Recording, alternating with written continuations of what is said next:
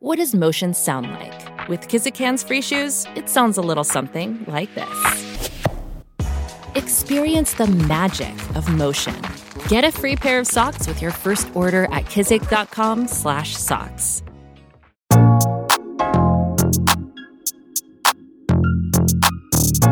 Welcome to Wide Receiver One, a Blue Wire podcast presented by WynnBET, and I'm the host, Cris Carter, Pro Football Hall of Famer. And today I'm talking to Chicago Bears wide receiver Allen Robinson. The Detroit native was drafted in the second round in the 2014 NFL Draft to the Jacksonville Jaguars. In his rookie season, 48 receptions, 548 receiving yards. Next season, he was named to the Pro Bowl. The same year, he was also the co leader in receiving touchdowns. After an unfortunate ACL injury, Allen missed the 2017 season after being injured in week number one against the Houston Texans. Allen was traded to the Chicago Bears in 2018. He made a name for himself with that franchise. He's put up back to back thousand yard seasons despite having tremendous quarterback challenges, and he's been quietly making a name for himself and making changes in that Chicago community. Allen began his Within Reach Foundation when he was first with the Jacksonville Jaguars, which supported kids' education but turned into feeding those kids in Chicago schools during COVID-19 pandemic. His efforts also landed him a Walter Payton Man of the Year nomination. Stay tuned for my interview with one of my favorite and one of the most underrated wide receivers that we have in the National Football League, Allen Robinson. A special thanks to Allen Robinson, wide receiver extraordinary, one of the most underrated wide receivers that we have in the NFL. Uh, he's been franchised by the Chicago Bears. Um, I got to go back in a little bit in history. 2015, tied for NFL lead. And at that point, I really, at that, at ESPN, working at ESPN, I used to tell people this is one of the rising stars. Then he had a knee injury, um, quarterback inconsistency, changed teams, came to Chicago as a free agent, and things have been inconsistent since he's been there. But I don't want you to start where you are right now. I want to go back to the, um, kind of to the hood. I want to go back to Detroit, D Town. I know you're very, very fond of it, um, where you came from. And you're like a lot of athletes. When you get midway through high school, you have some good mentors and, and coaches and stuff around you, and they start really putting the, the, the hammer down on you that you have the potential to be special. And you got to step up your academics, you got to step up your conduct, you got to grow up a little bit. Was that very, very similar to you uh, around those age, around 14, 15, 16, um, there Yeah. in Detroit? Yeah, man, that was that was the exact age. You know, again, um, um, I had went to public school my entire life, and going into high school, my parents wanted me to go and have a change of scenery. You know, and they were very, very, very adamant about that. For me, I didn't. I wanted to stay around. You know, uh, the area with my friends. You know, people I grew up with, and Right. things like that. What part of Detroit was that? Yeah, so I grew up on the west side of Detroit, around uh, McNichols and, and like um and like the outer drive area, you know, and then I moved to Southfield. Um, so for me, growing up in that kind of area and being around, you know, that environment, and it was what I was used to, you know, again from competing in, you know, PAL early on, uh, that was what I was accustomed to, you know, again. So for me to go to high school, I went to high school about eh, a hour or so from where I live, maybe an hour and some change. Went to an all boys prep school, you know, which was totally different, totally Mhm. different from me. You know, I, I remember um, I was in the eighth grade. A little um, culture shock to you, right? very much so. I remember I was in the eighth grade and my dad took me up there and they had like a seven on seven for like the incoming freshmen. What was like the incoming freshmen and like some of the JV guys and varsity guys. And I did not get out the car. Me and my dad, man, my I don't even want to say I think what my dad did to me then, man, but man, me and my my dad had it out for me because I did not get out the car. I did not want to go to that school. I didn't want any part of it. And there's probably a number of reasons. It wasn't because you didn't think you can compete, but it's a total, totally different world going from the west side of Detroit to trying to uh, go to all. They probably had a, a uniform code. They probably had hair, um, Everything. distinctions, everything, right? Man. Uniform, uh, no facial hair. you name it, they had it, man. Uh, shoes, everything, you know, even as far as playing wise, you know, I think I was the first player probably, I mean, I, I almost want to say ever to be able to come there and kind of like revamp it with like, you know, I don't want to say wristbands, but just different, you know, different color socks, everything like that. You know, it was a point in time where my high school coach. So actually, no flavor to nah, flavor nah, flav. You brought nah, the flavor. yeah, yeah. It was it was actually me and one of my buddies. I remember my coach, my high school coach, sat us down and said, "Look, if y'all want to wear." Because our school colors was black, white, and red. He's like, if y'all want to wear red socks, if y'all want to wear black socks, I'm cool with it, but everybody have to do it. Mm-hmm. So they went out and then we had like team socks for like red socks for our red uniforms, black socks and stuff like that. You know, even on the basketball side, when it came to team shoes and stuff like that, you know, I feel like that my kind of group of guys were kind of to the forefront of that, which I think changed changed the entire kind of culture of, mm-hmm. of my high school a little bit. I don't want to take a lot of credit for it because I know it's a it's a ton of ton of good dudes that that that that came before me that went high major and stuff. But you know, I think I definitely added a little bit to that. Yeah, because they're not playing in the NFL. But it wasn't just you know some of the disciplines as a young person. Um, some of it's academically from the teachers, how things are taught.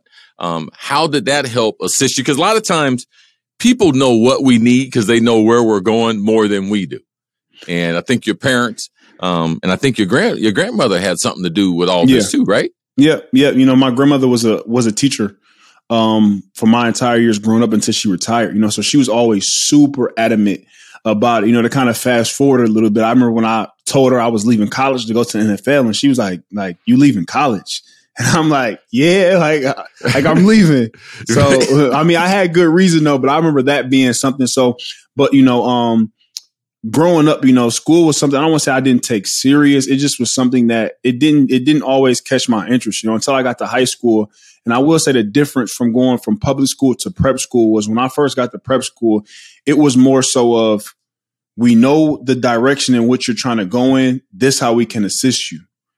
I feel like prior plan. to that, it was a game plan. I feel like mm-hmm. prior to that, everything that I wanted to do as far as possibly wanted to go to the NBA, wanted to go to the NFL, it was always laughed at. You know, it was always like it's a joke. You know, like mm-hmm. like everybody wants to, whatever, whatever. And me and having teachers kind of tell me that and kind of always just kind of deterred me from school, being like, I mean, I'm not because I knew I wasn't gonna I wasn't gonna grow up and be a school teacher. That just wasn't what I had planned for me.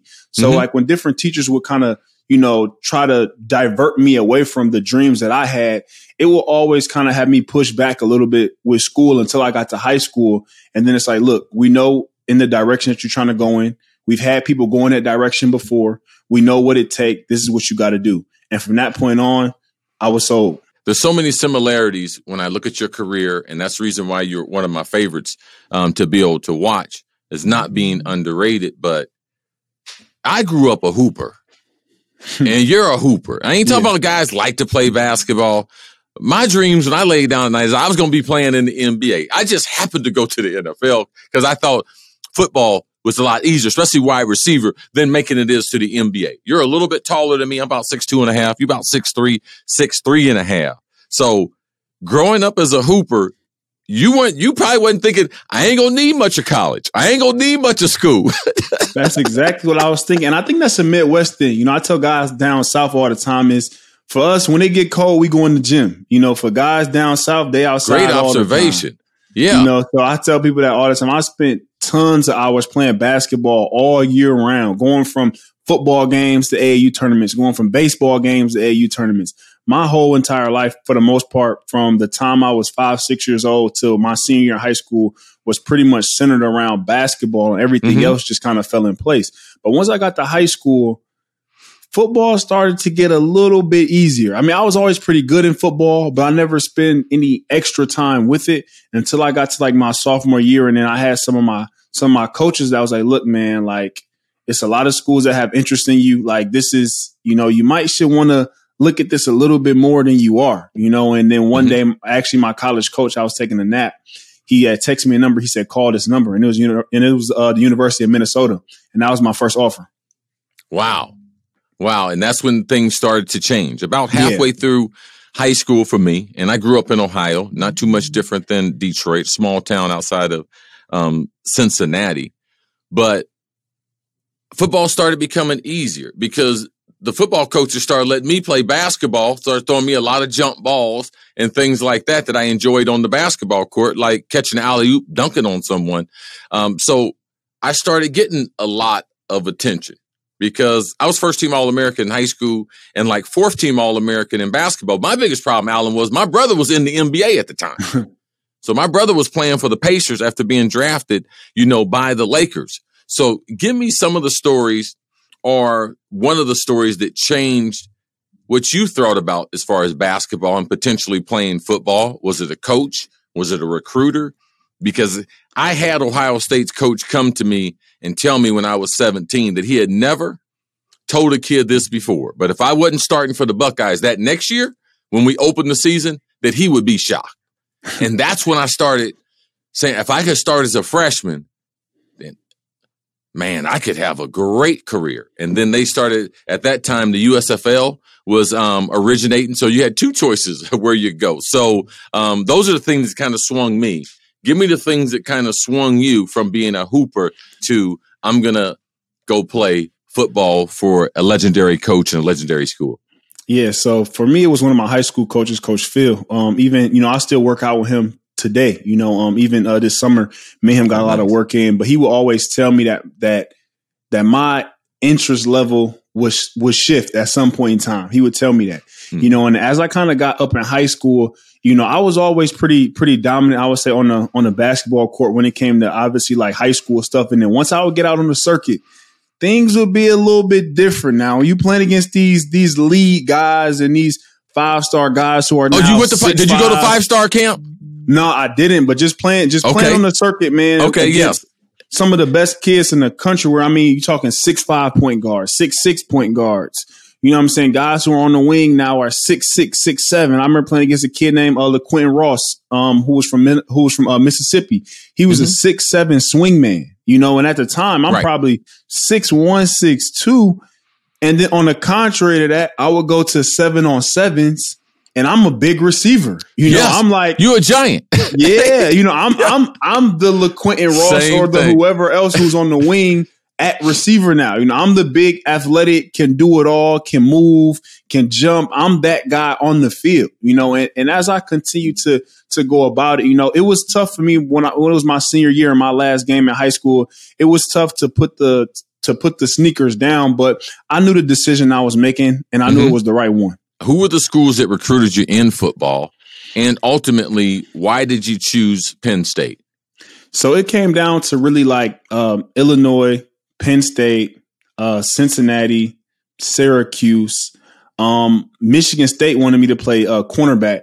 Um, and there was a few other schools that wanted me to play defense as well. Um, I didn't want to play defense. I mean, I played DB in high school, and I think I was I was decent at it. I just wasn't too comfortable with the with with playing the position. I wasn't comfortable enough to be able to bet on the rest of my career. You know, going into college playing in that position, I felt very natural as a receiver. Um, I knew the ins and outs, and then actually my high school quarterback went to Penn State the year before I did, and was the first black quarterback to ever start uh, as a true freshman as well for Joe Paterno. Amen. You you mentioned Joe Paterno, and I had a number of teammates from Middletown High School went before me to Ohio State. Um, they had legendary Earle Bruce. He's not Joe Paterno, but in the football world, he was definitely a big name. And I wanted to stay close to home. What made you decide to give up basketball? And I could see why, w- with some of the other choices, why you chose Penn State. But I haven't met a guy that didn't go to Penn State that they didn't choose it because Joe Paterno. And unfortunately for you, the guy who recruited you, unbeknownst to you, that there was an investigation that was already taking place that would be full bloom in your freshman year. What was your initial reaction to to the news about Joe Paterno being involved in a child sex scandal? Yeah, man. So I'll kind of go back a little bit. So uh choosing Penn State was a decision that again I chose because I, I knew I wanted and I knew that I could play, along with my high school quarterback being up there the year before I did. And even when I committed, it's funny because I came home and my dad was a little bit upset that I committed to to, to Penn State. He kind of wanted me to to to wait and and possibly uh, decide on if I wanted to go to Michigan State or not as well. But then once mm-hmm. I got up to Penn State, you know, know, knowing that I could play, you know, I didn't I didn't redshirt. Um, I didn't play as much as I wanted to as a true freshman, but as the season kind of progressed, I started to play more and more and more. And ironically, we were coming up from a bye week, and I'll never forget it.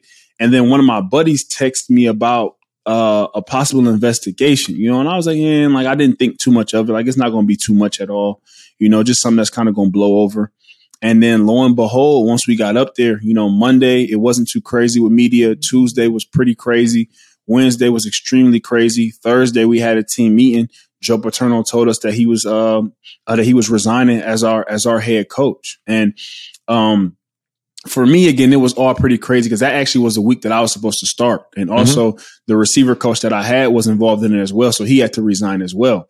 So then we had an interim, uh, interim receiver coach come in, interim head coach come in. And at that point in time, we was, I think number seven or eight in the country and we had only lost to Alabama. You know, so oh yeah, I and we had that. and we had three games mm-hmm. left. It was against Nebraska, Ohio State, and Wisconsin. We knew we win two out of three. We possibly could go to the Rose Bowl. Good chance we go to the Rose Bowl. We win all three it's a possibility that we may be in the mix to go to a BCS uh, a BCS game. You know, maybe the national championship if we yeah, if we win a rematch against Alabama, wasn't it? Yeah, potentially. Yeah. So, yeah.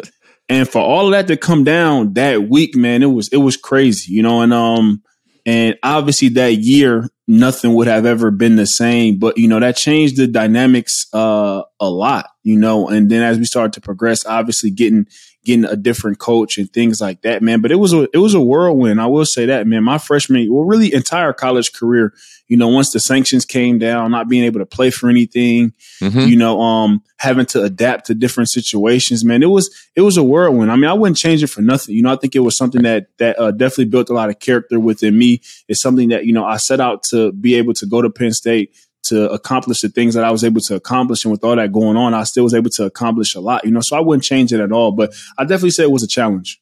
And I've had some really good teammates um, that are really good men. And since I've been in the Hall of Fame too, I've met other great men from Penn State. And um, just like being an athlete or a former athlete, every time one of us gets involved in something that's negative, we all get painted with the same brush. Um, I just hate that people that go to an institution, anything happens, either they're there or not there 20 years before or after, that all of them are trying to put into the same bucket. And I know you're very, very proud of being Penn, a Penn State alumni and going there, and it got you to that next level.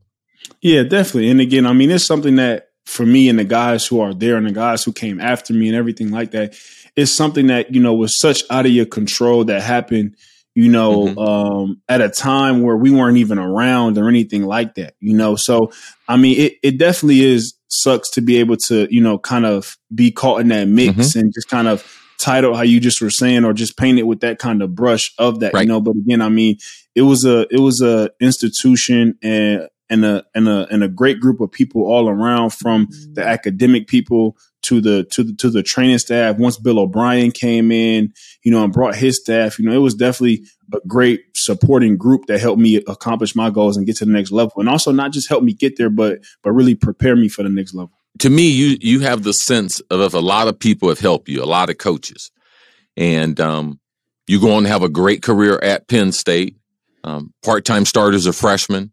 Um, first team Big Ten two years in a row which is very, very rare for, for, for wide receivers um, in the Big Ten. Um, now they throw the ball a lot more, but you transition, you end up getting jack- drafted by Jacksonville in the second round. A lot like myself, I was first team All American, then didn't, gra- didn't get drafted till the fourth round. So I came in with the chip on my shoulder.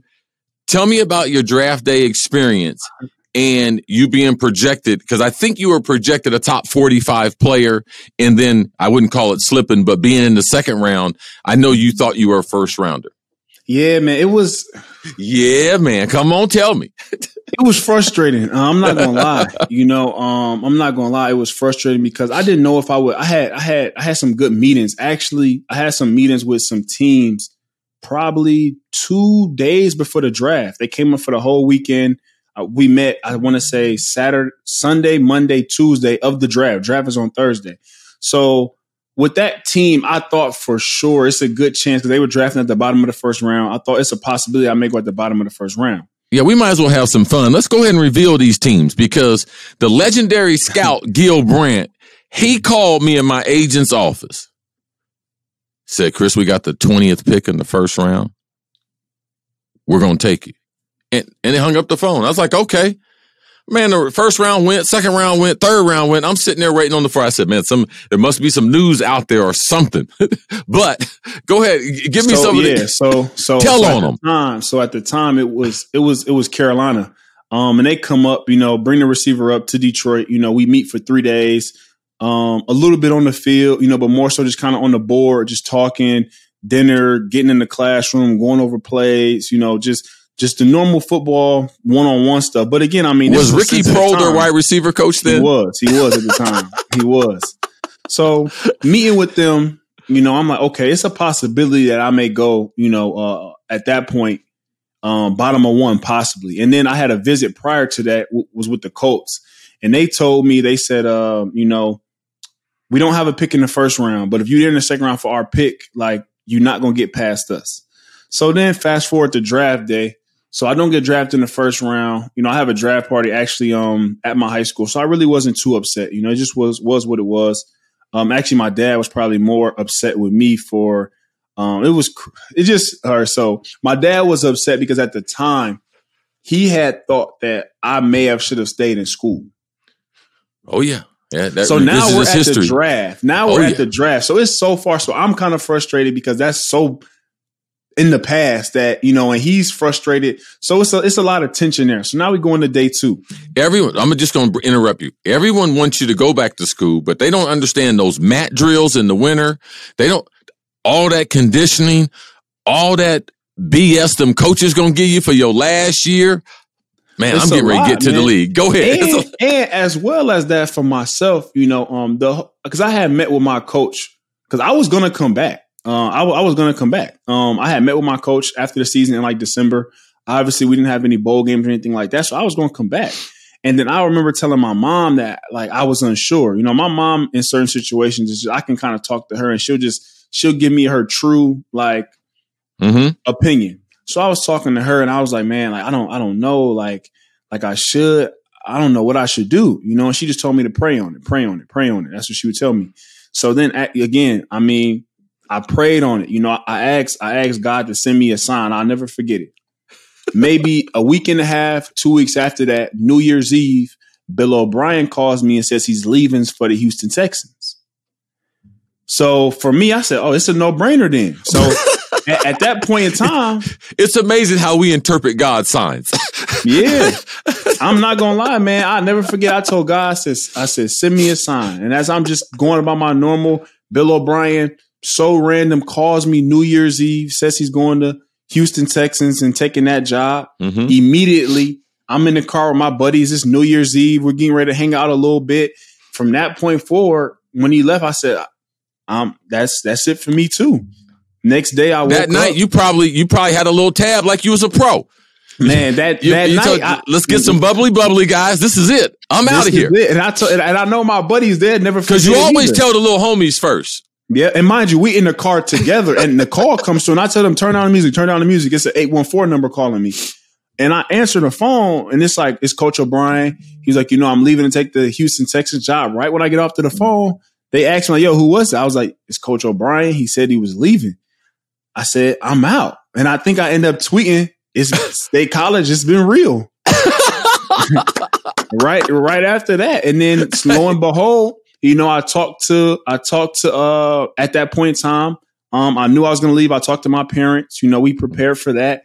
End up signing with an agent, and then I end up coming out. You know, so that was the kind of funny story leading up into that. And then again with the draft, man. Once we get into the second day, I see people start coming off the board, coming off the board, coming off the board, and at this point in time, I'm frustrated. You like I'm that dude wasn't no good in college. Man, I'm. Now, I'm the best receiver in the Big Ten. It's one of the top one or two conferences. Yep. Like this just ain't even right. Maybe it's and, Penn State. These people don't respect me. All this stuff going through your mind, yep, right? Yep. And then I actually left my draft party. I, I, just I just went and took a little walk. I went and I never forget. It was like a little spot outside, and I just sat down on like uh, it was like a little curb. I just sat down on the curb. I'm just tracking the phone for my draft. Um, one of my coaches texted me, asked me if I was good. You know, people kind of text me, making sure I'm straight or whatever. So I'm tracking the draft on my phone. Indianapolis Colts pick come up. My phone rings. As soon as my phone ring, I'm thinking like, okay, they said that they wasn't going to let me get past this pick. Andrew Luck is there. T.Y. was there at the time. Reggie Wayne was there at the time. I'm like, that's not a bad situation to come into at all. You know, mm-hmm. I had took a visit there. I had met some of those guys as well.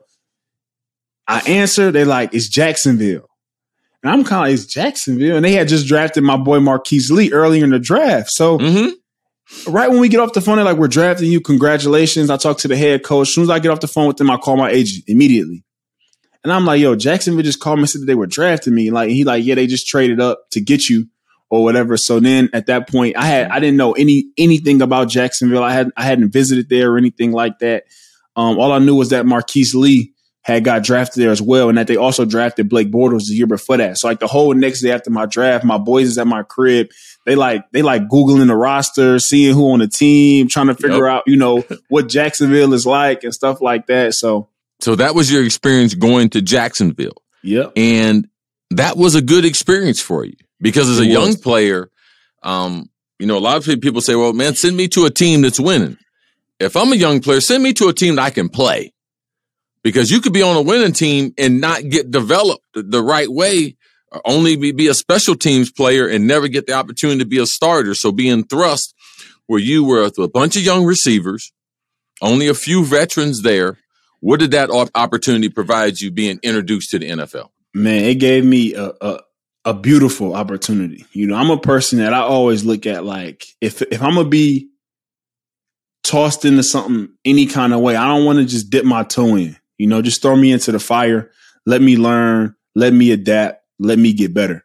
And from that day forward, you know, from me being drafted, stepping in, me, Marquise Lee, Allen Hurns, uh, I'll never forget it. Uh, after week two or week three, all three of us started pretty much the rest of the season. You know, we started three rookies at receiver and we was all learning from each other. We had a rookie quarterback, three rookie receivers, you know, but it was a chance where I tell people all the time, it's nothing like being able to judge yourself on film and actual game film and being able to see what I could and couldn't do, being able to see the pros and cons to my game, being able to see how I could get better. You know, I never, I never forget, you know, halfway through the season, I had kind of struggled early on running seven stops. And by like, I mean, not seven stops, but, but nine stops. So by the time it got to like week seven, week eight, I'll never forget it, man. We were opening the game with me running 10, 12 yard stop routes, you know, and that's, and, I, and I'm really getting it, you know, really, really learning how, learning the route tree, learning, learning how, how guys are playing in NFL, being able to, to get that. But I got that. I'm talking 60 plays a game for the entire season, which helped me develop so much. And that led you to 2015 having a spectacular season, hmm. tied in the NFL as far as touchdowns. Earlier in my career, um, I remember tying with Jerry Rice, I think in my third year. And before I transitioned to Minnesota, I was in Philadelphia. But for you, that success that you did have there, subsequently you had an injury, but ultimately you transitioned where you hit free agency. What were you thinking about when you hit free agency? And why? Because there was a number of teams that had put in substantial yeah. offers financially. Like you were going to be set for a long time as far as money after this contract, but you decided on the Chicago Bears.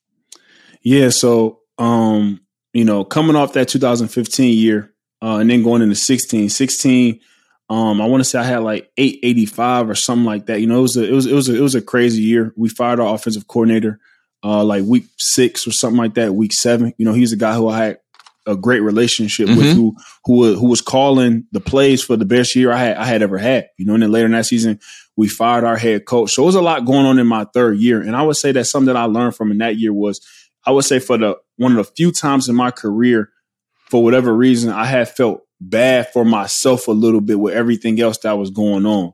And after that year, I told myself I would never do that again. I look at mm. so many different things based on that year that I could have, I felt like maybe corrected myself rather than kind of sulking, rather than kind of being frustrated, rather than kind of, you know, looking at the things that were going wrong and allowing myself to be down on those things rather than pressing for myself to be better however I could be, you know, I, I really that really after that season, I said I'll never let that again. Nothing from the outside of what I got going on or what I'm doing on that field, I'll ever let affect me ever again. You know, and right. then going into the fourth year, I end up getting hurt. You know, and I had mm-hmm. I had mm-hmm. trained I had trained with Randy that off season. I had mm. trained with some other people. So I had a great I had a great off season coming into the season, you know, and then I got hurt third play of the season. And again Stop. I, Stop right there. Cause you overcame the injury. Now, Randy Moss is one of my favorite receivers all time. Give me some of the because a lot of the things that he teaches, I have taught him. And people are shocked about his overall football IQ.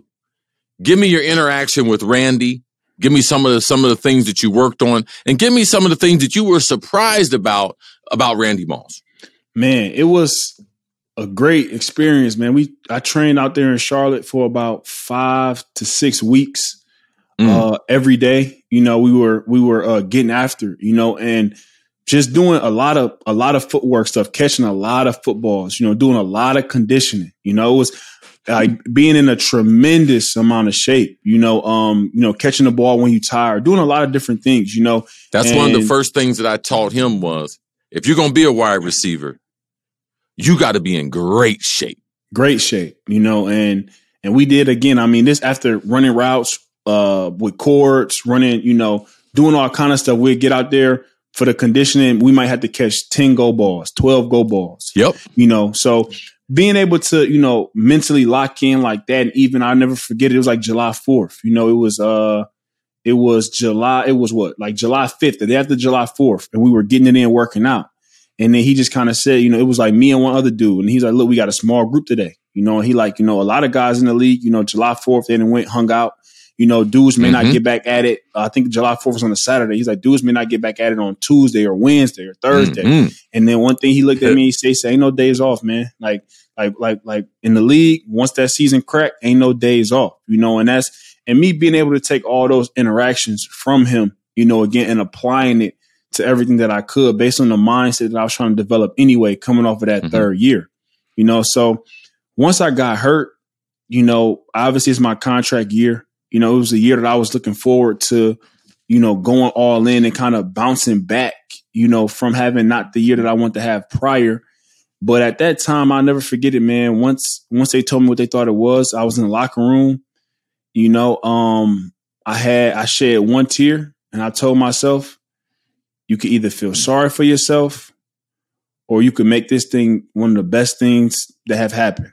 You know, and from mm-hmm. that day forward, you know, from just the setting and the environment, even which I would I, at that point in time, I never since then I never would would uh, would, uh, wake up with just alarms. that's like you know the the regular alarm. Always I'll have my alarm set on music every single day when I'm waking up. It just will motivate me from the time I woke mm-hmm. up in the morning, from the mm-hmm. time I went to bed, focused, locked in on my rehab, getting better. You know, and that was my only and main focus. You know, and I think overcoming hurdles like that you know, really helped me out tremendously just moving forward, meaning that, you know, being able to just lock in when things may seem tough and, and uh, very inopportune, being mm-hmm. able to tap in and lock in. And I, and I know um, through the recruitment of the NFL, there were a number of teams offered you a lot of money, a lot of guaranteed money.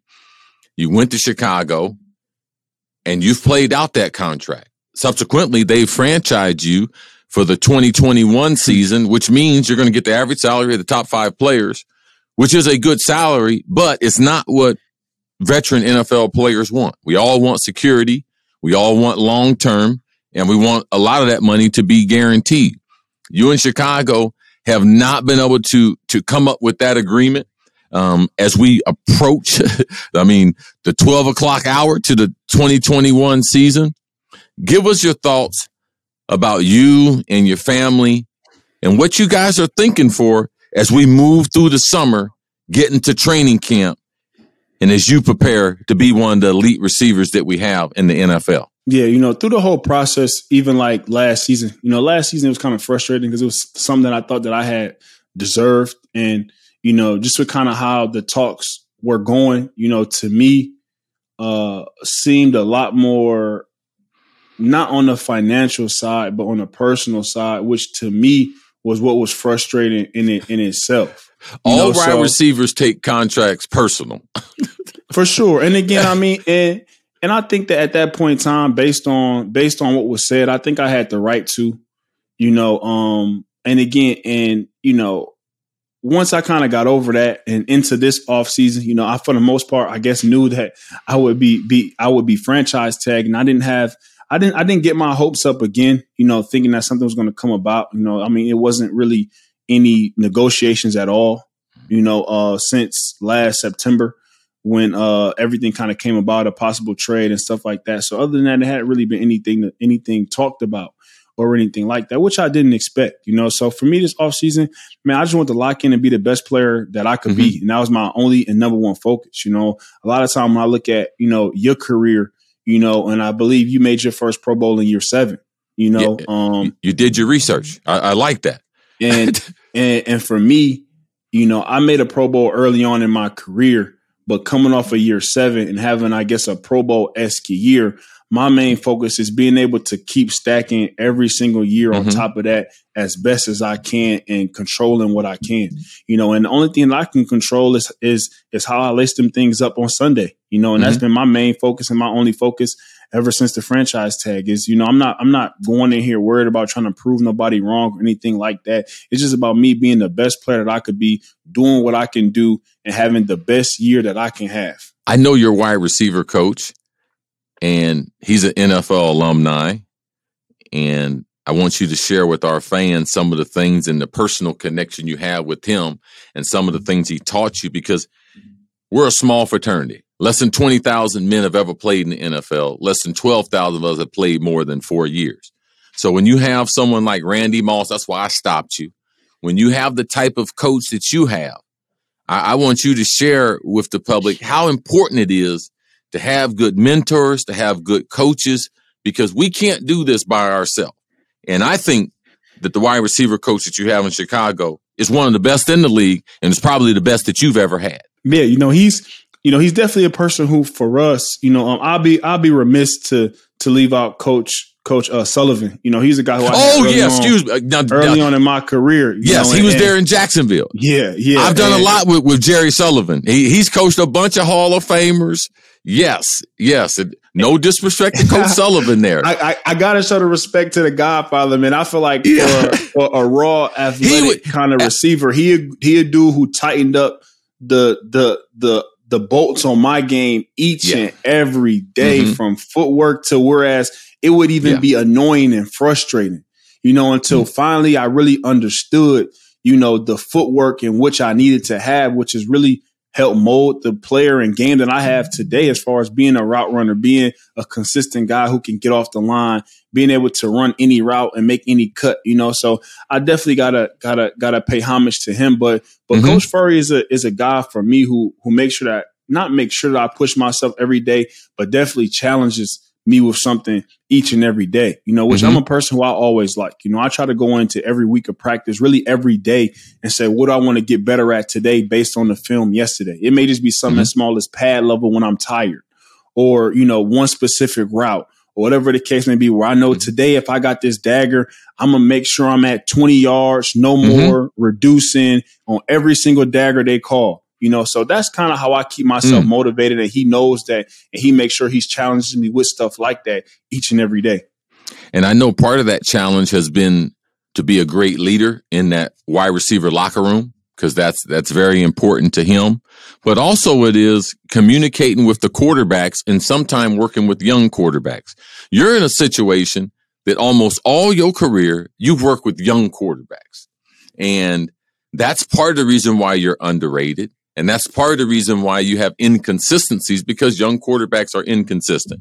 Um, you guys have a great athlete, great young prospect in Justin Fields, first round draft pick from the Ohio State. I've watched every snap that he's taken in college after transferring from Georgia. What are some of the things that you have seen?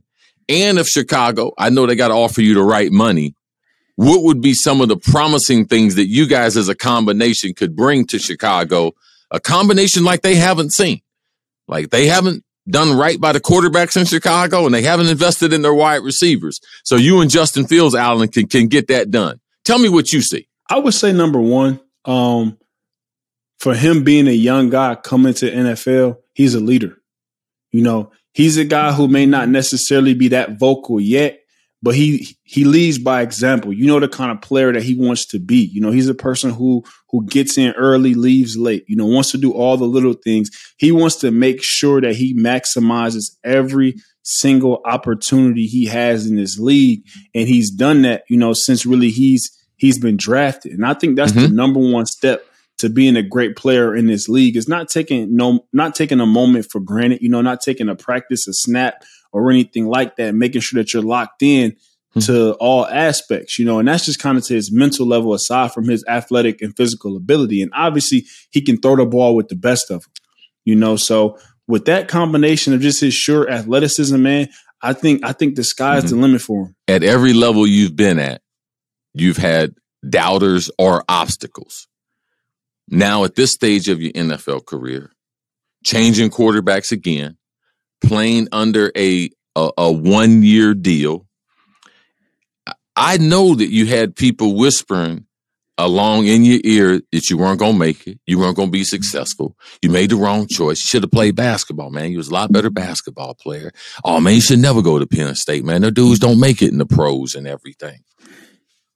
What has been your response to the doubters, to the haters? Because they're real. They're not make believe. To this date, just like you said, man, young quarterback, franchise tag. I, I don't think I'd rather have it any any other way. You know, mm. that's just that's just how it's been. You know, mm-hmm, for me being mm-hmm. a three star recruit, for me to you know coming out, you know, I won't say I slipped in the draft, but you know, from where I was drafted to to to Jacksonville to now, it's just been like that. You know, and I think that for myself, you know, like I said, something that I kind of, I guess, gassed myself up to be in the third, in my third year was just thinking that, you know, I had a Pro Bowl year that I just was going to Pro Bowl again, again, and again. It was going to be a leprechaun with a pot of gold sitting for me walking to, you know. Mm-hmm, and mm-hmm.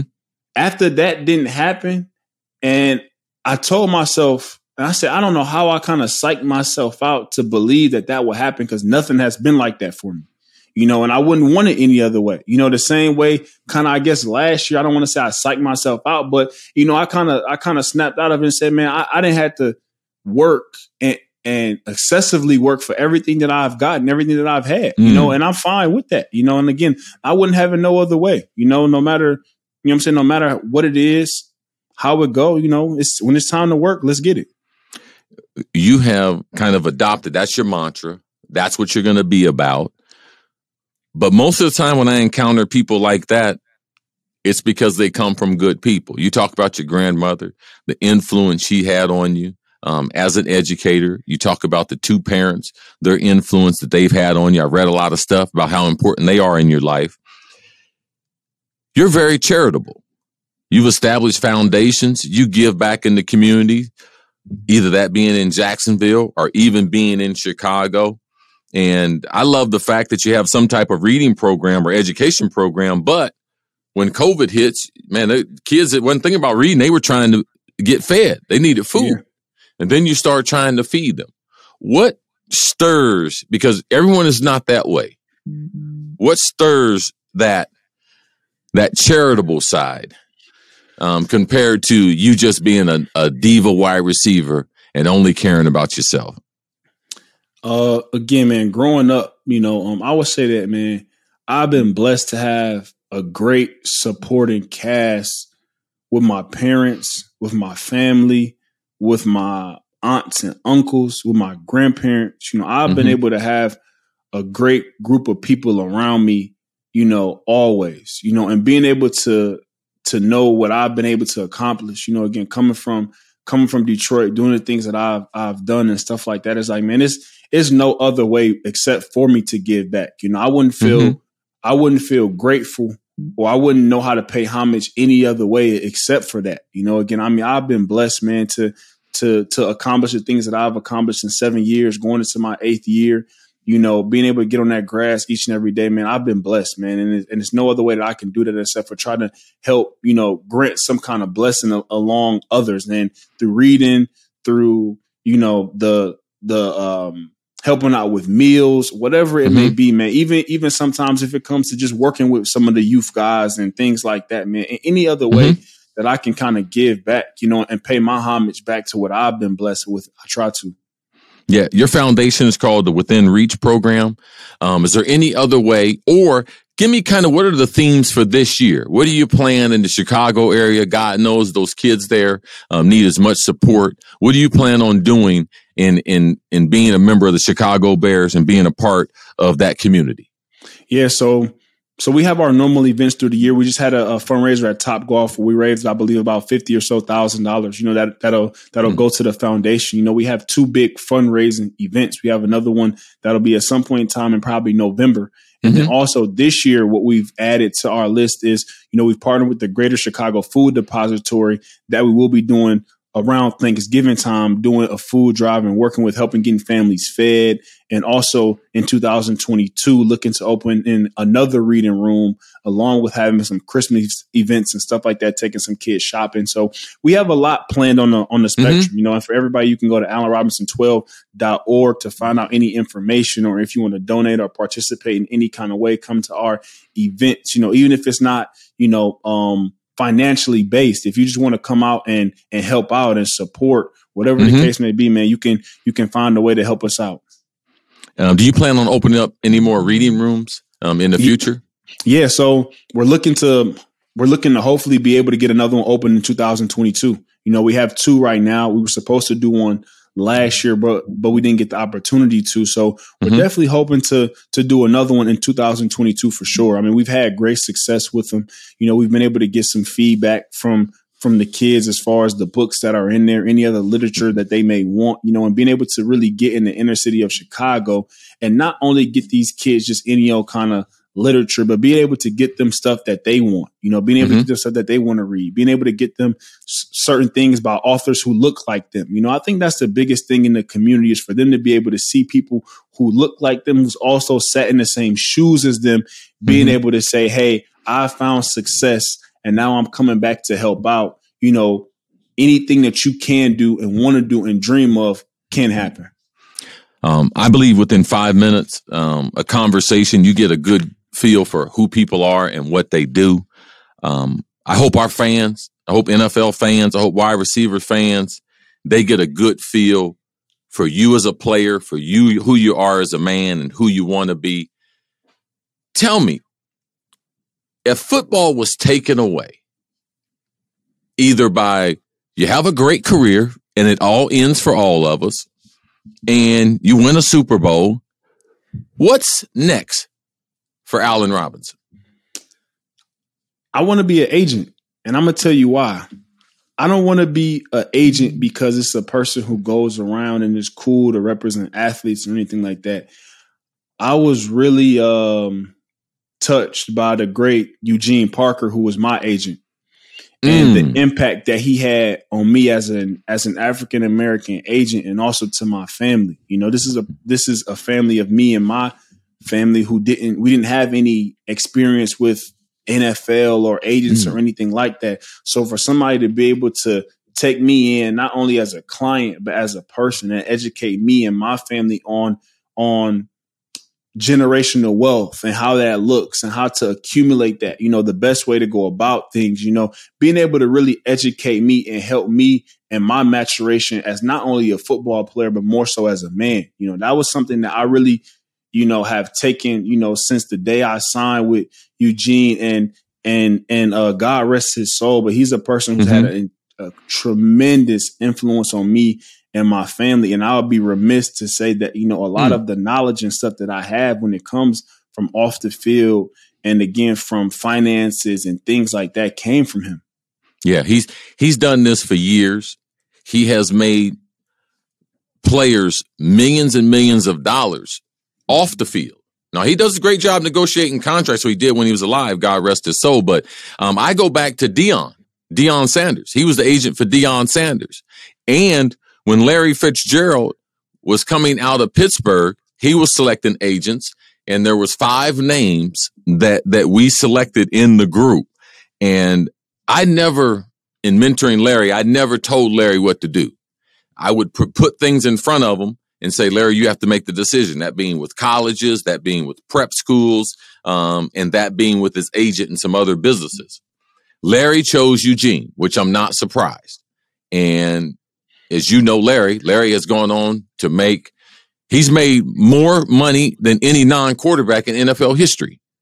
And a lot of that is just not based on his ability as a wide receiver. It's what Eugene Parker taught him. And I'm so glad that you did bring Eugene up um, because there's so many guys behind the scenes that have done things like this that propel you to a great career.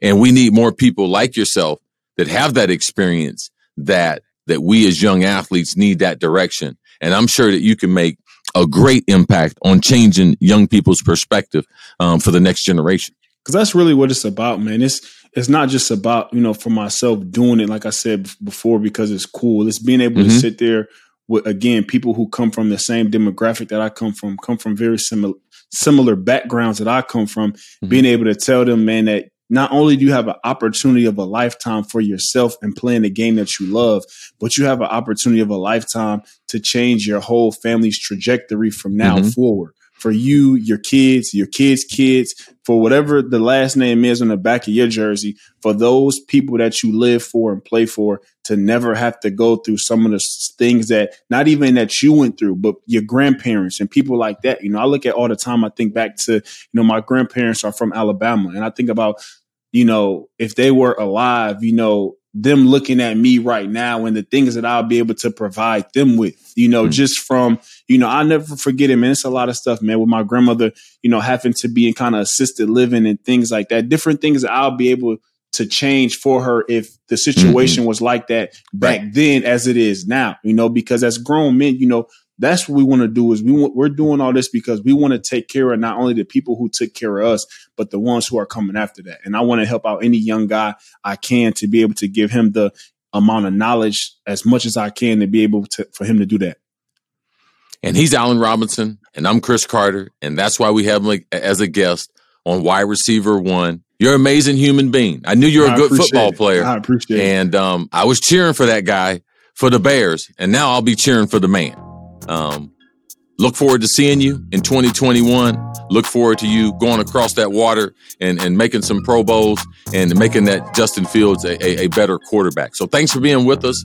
Thanks for taking time and looking forward to what you're going to do this year. I appreciate it. Thanks for having me.